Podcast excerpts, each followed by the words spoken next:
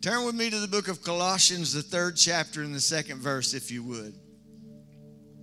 Colossians 3, verse 2 says, Set your mind and keep focused. Somebody say, keep, keep focused.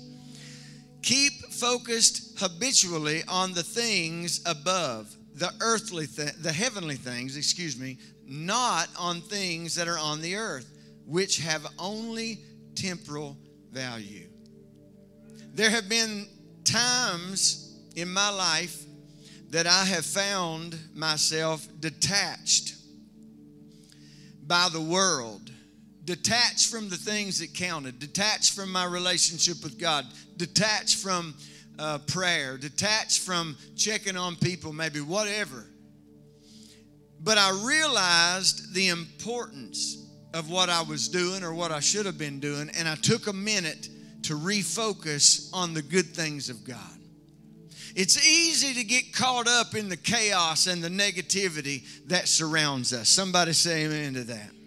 But we have the choice to choose to refocus on the good stuff. The good stuff that brings us peace, the good stuff that brings us joy, and all the things to our lives that bring us the place where God said, I would that you would prosper and be in health, even as your soul prospers. See, if your mind is all muddled up and you can't focus, your soul's not going to prosper.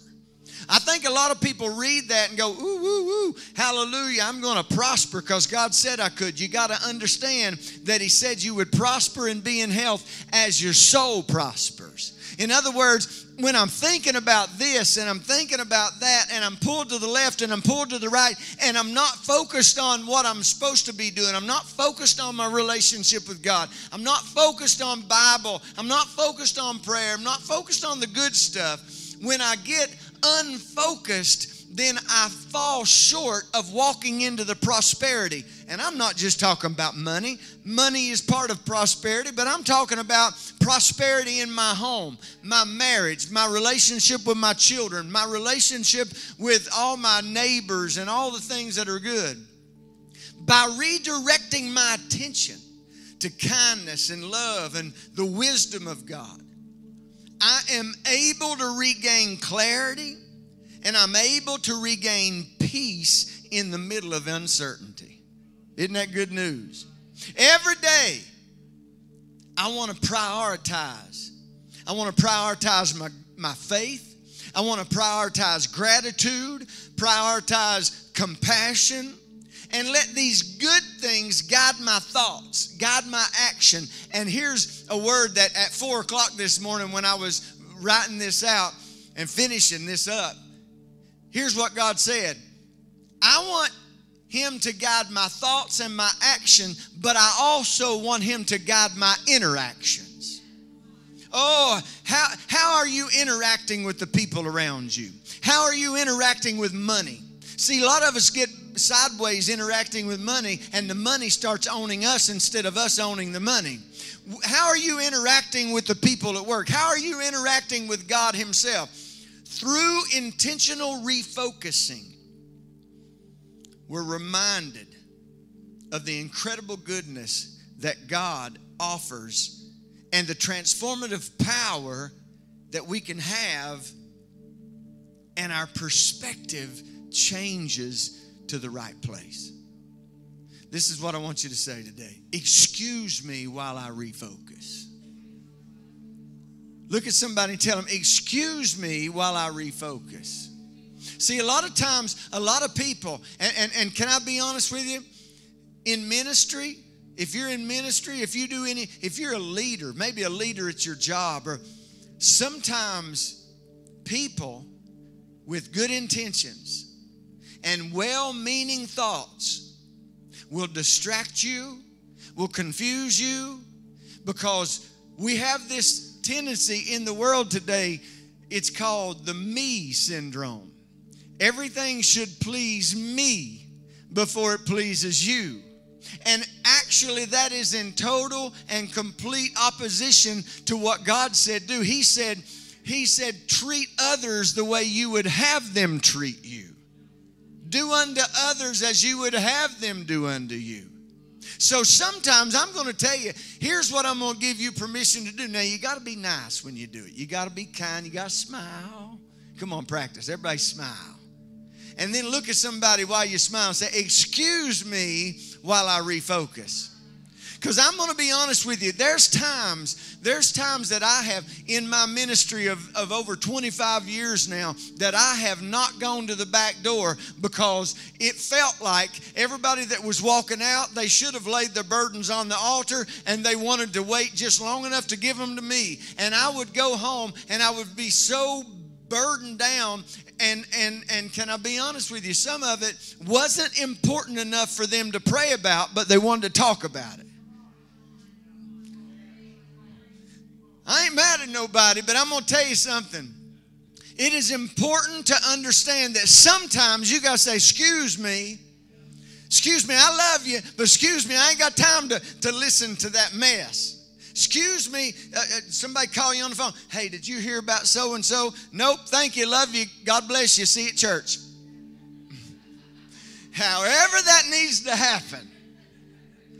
But sometimes we got to excuse ourselves from the gossip. I know gossip is juicy. And I know right now, fasting, anything that's got the word juicy with it, you like. But I'm going to tell you something. Mm-hmm.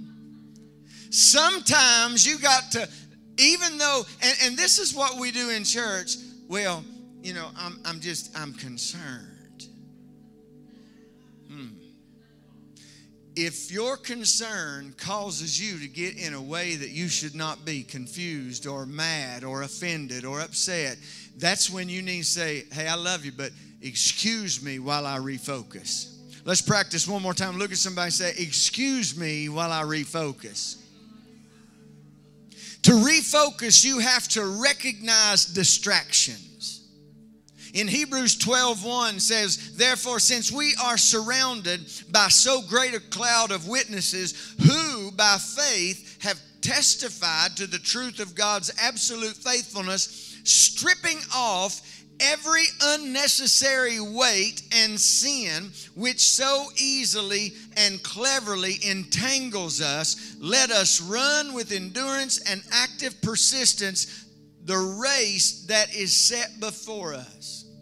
Listen, in order to refocus our lives and walk closely with God, we have to first recognize the distractions that are hindering us. The distractions that are hindering us from getting to church, distractions that are hindering us from being kind to people at the grocery store, distractions that are hindering us and keeping our mind bogged down. You know, one reason it is so good not to have debt, or at least a lot of it, because when you wake up in the morning, you think about, oh my goodness, I got to do this and I got to do that. There's a reason why we should strive to be debt free, not because the Bible says you have to be, or not because the Bible says, that it's sin to have debt. But here's the thing. My I know that the reason that the Bible tells us to owe man owe no man anything but to love him is because when you don't have the pull of a debt or the pull of this or a pull of that, you are free and your soul is in a better place. So identify hey, maybe you operate under stress really good, but there's a reason why the doctor tells you to get stress out of your life. Stress causes shingles. Stress causes blood pressure problems. Stress causes heart issues. Stress causes a lot of things. And a lot of times, if we would just focus on God and pay attention to the distractions and eliminate the things that are not necessary, we would have a happier soul. Somebody say amen. Distractions can come from various forms like worldly desires. It seems like everybody wants to live like the Joneses, but nobody, nobody want, nobody really knows who the Joneses is. I'm telling you, I'm not mad at you today. I just want to give you something to make you free for the rest of this year. I just want to tell you that if you are getting in more debt and causing yourself to work more and causing yourself to have to be away from your family more and you're causing yourself in, in the name of creating a heritage. Listen, why don't we trust God to give us that heritage? I, I believe in working hard. I, the Bible says if you don't work, you don't eat. But anything that is out of balance will cause the ship to go down. We need to have balance. And the balance of the word tells us that we should not get ourselves in a position listen if you've got a if you've got a job that'll pay for you to drive a rolls royce on sunday and a bentley on monday and a porsche on tuesday do it let me borrow one praise god but my point there's nothing wrong with things having things but not that things have you because it causes stress and it's a distraction I've seen so many people in ministry be so hungry and so eager to work for God and then allow distractions to take away their joy of serving God and it become a belaboring thing.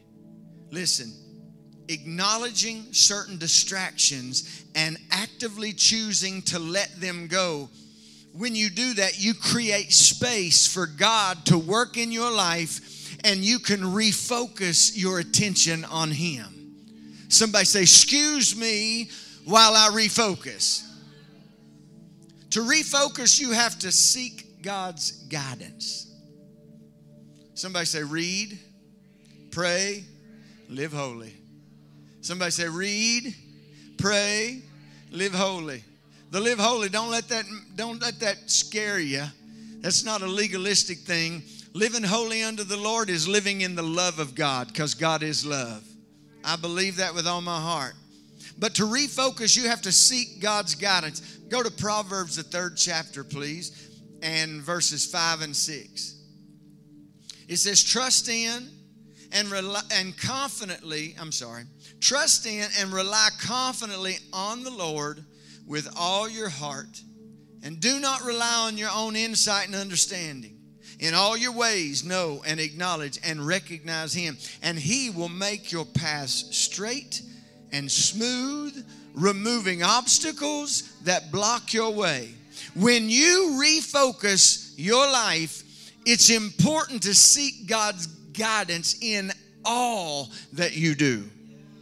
Instead of relying on uh, relying solely on your own understanding and your own plans, we should trust in the Lord and submit to His will. What is His will? His word is His will. Now, He has specific wills for our life when it comes to our job, when it comes to our families, when it comes to our spouses. Let me just let me take a pause right here. If you are single and you're in this place, Go to God before you go to the club. Go to God before you go to the dating site. Go to God first. Matthew 6 33, seek first the kingdom of God and his righteousness. God, take too long, Pastor. Maybe he's trying to get you in order for the right man or the right woman. There's an old Southern gospel song that says, He's still working on me to make me what I ought to be. It took him just a week to make the moon and stars, the sun and the earth and Jupiter and Mars. How loving and patient he must be, but he's still working on me. In other words, um, thousands of years ago, he created everything and he's still working on you. That's what that song says. And I don't know if that's biblical, but that song says. So here's what's up. Maybe He is fine tuning some things in you, or maybe fine tuning some things in your mate. By giving our plans to Him, seeking His direction, we allow God to lead us to the right path and refocus our priorities according to His perfect plan. Somebody say, Excuse me while I refocus. To refocus, you have to renew your mind. Romans 12, 2 says, And do not be conformed to this world any longer with its superficial values and customs, but be transformed and progressively changed as you mature spiritually by the renewing of your mind, focusing on godly values and ethical attitudes. Ooh, that's good stuff right there, ain't it? Somebody say, ouch or amen one. Uh huh. So that you may prove yourself, prove for yourselves what the will of God is, that which is good and acceptable and perfect in His plan and purpose for you. See, refocusing our lives involves renewing our minds and aligning our thoughts with God's truth. There is earthly facts, and then there is God's truth. I said there's earthly facts like sugar diabetes is a very, very heinous disease. Then there's God's truth that He said when Jesus was on the earth, that He said He went around healing all their diseases. Wait a minute, wait a minute, wait a minute. Sugar diabetes is not, uh, is not healable in the world's standard. But my sister, they, she and her husband just had their 50th wedding anniversary on Friday, and she has been a diabetic since she was 20 years old. And do you understand? She told us this week that she is just a few drops a week from being, and, and I'm talking, she was on the pump, she was on everything. I mean, we would be sitting in a restaurant and that sugar just bottom out, and then the next thing you know, it would go sky high. She is just a few drops a week from being taken. She's expecting this week to be taken off of all of her meds. She is completely healed. And let me tell you something a disease that is incurable is not an incurable disease in God's eyes, in the Word of God. So we have to know that there are facts and then there are truth. The problem is we get focused on the facts and we get confused about the truth. The truth says he will heal you because on the cross, uh, 1 Peter 2.24 says, by his stripes you were healed. It's already done for you to believe for. The facts say that cancer can't be healed. I drove to Nashville last night and watched my 32 year old son that had cancer when he was 24, I think, when he he was took the stage and he sang and he had people laughing he had people crying he was doing what he's what he believes he's put on this earth to do. Why? Because God healed his body and he is now living his life. He's married, got me a jacket from his wife.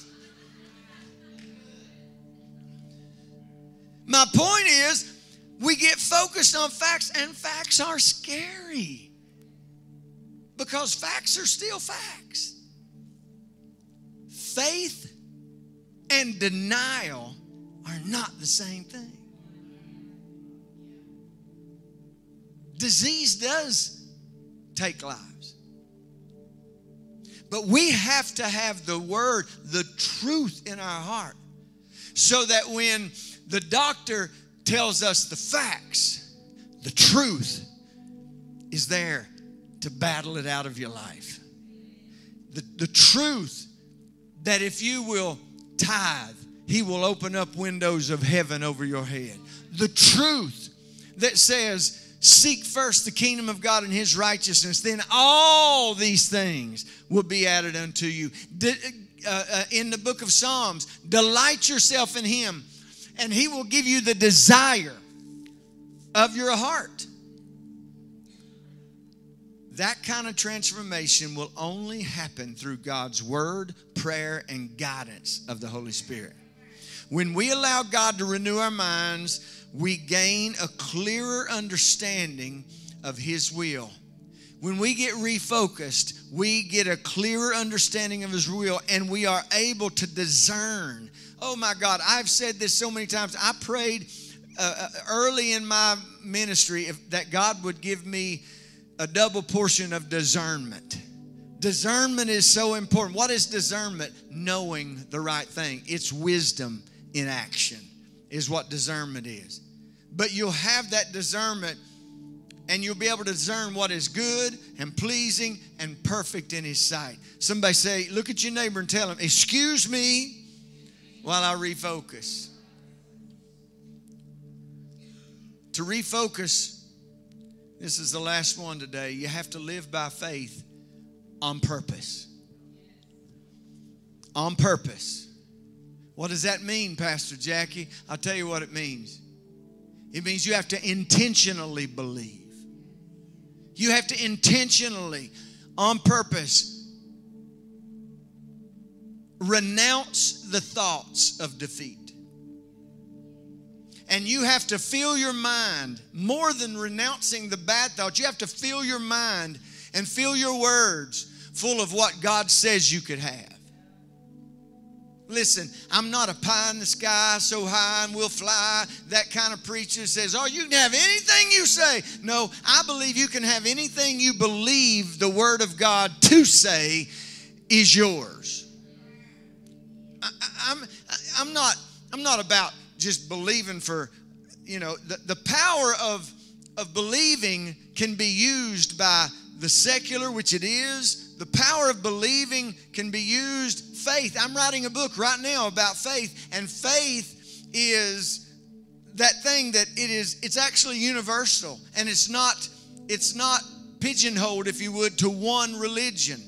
Faith is having confidence that something is real even though you have no tangible evidence. So to refocus, you have to live by faith on purpose, and your faith must have an object. And that object, as a Christian, the motor, the power, whatever you want to call him, the Savior, the, the, the good shepherd. But your faith has to be directed as a Christian to Jesus Christ and understand that He can only and will only perform what His words say that He is willing to perform. But you have to do that on purpose. James 1 6 says, But he must ask for wisdom in faith, without doubting God's willingness to help.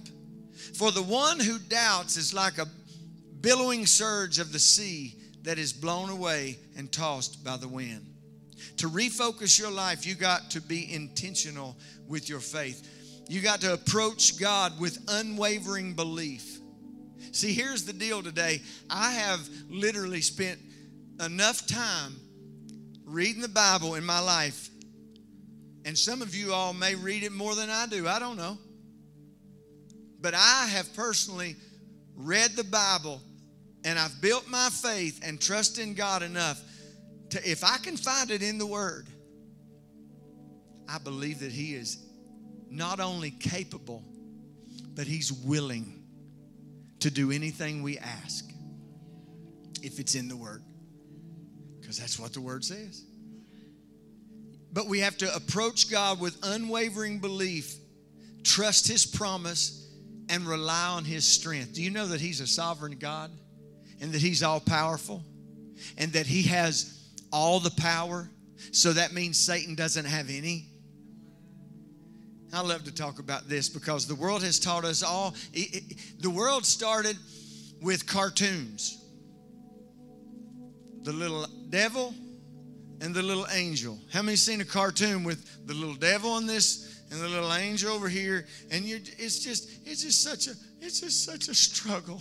Who do I listen to? Oh, Oh, I don't know who to listen to. Jesus said, All power is given unto me in heaven and in earth. All power. So if all power has been given to Jesus, then Satan has none. Ooh, that ought to make you happier than that. The reason Satan has power in your life is because we fail to put him in his place. The reason that Satan has any power is we give up ours. When we fear, Satan has a place to stand up and say, ah, you're going to die. But when the word clearly says, I will live and not die and proclaim the works of the Lord, that's what I have the privilege of saying. So we have to be ready and have our mind and heart so full of, and I do, I trust Him. How many trust Jesus today? See, fear and doubt can easily divert you from the refocused path, and it'll cause you to toss, be tossed from here and to there by circumstances in your life. But I got good news. When you decide to stand steadfast in the faith that you've been given, and remember the scripture that says He gave every person the measure of faith.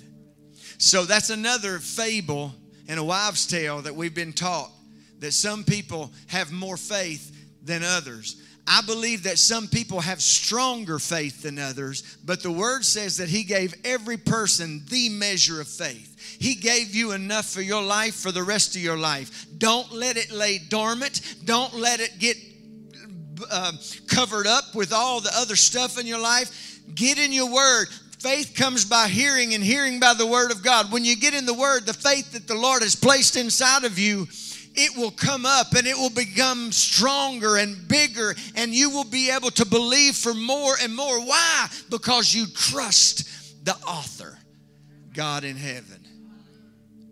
When you decide to stand steadfast in your faith, you are demonstrating your commitment to God and allowing Him to guide you through every season, keeping your focus on Him alone.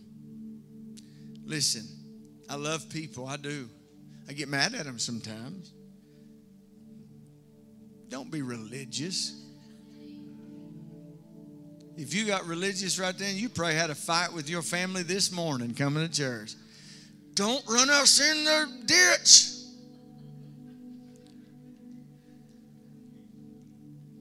I love people.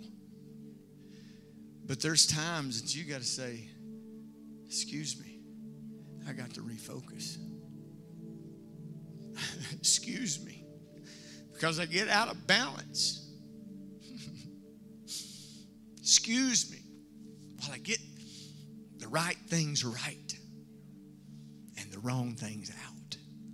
Thank you so much for watching this sermon. We hope it encouraged you. Check out more of Apostle Jack's sermons to stay encouraged throughout the week. We also do live streams on Sunday mornings at 10. We would love for you all to stay connected, so go like and follow all of our socials. Life is so beautiful with Jesus and community. So, join the fam!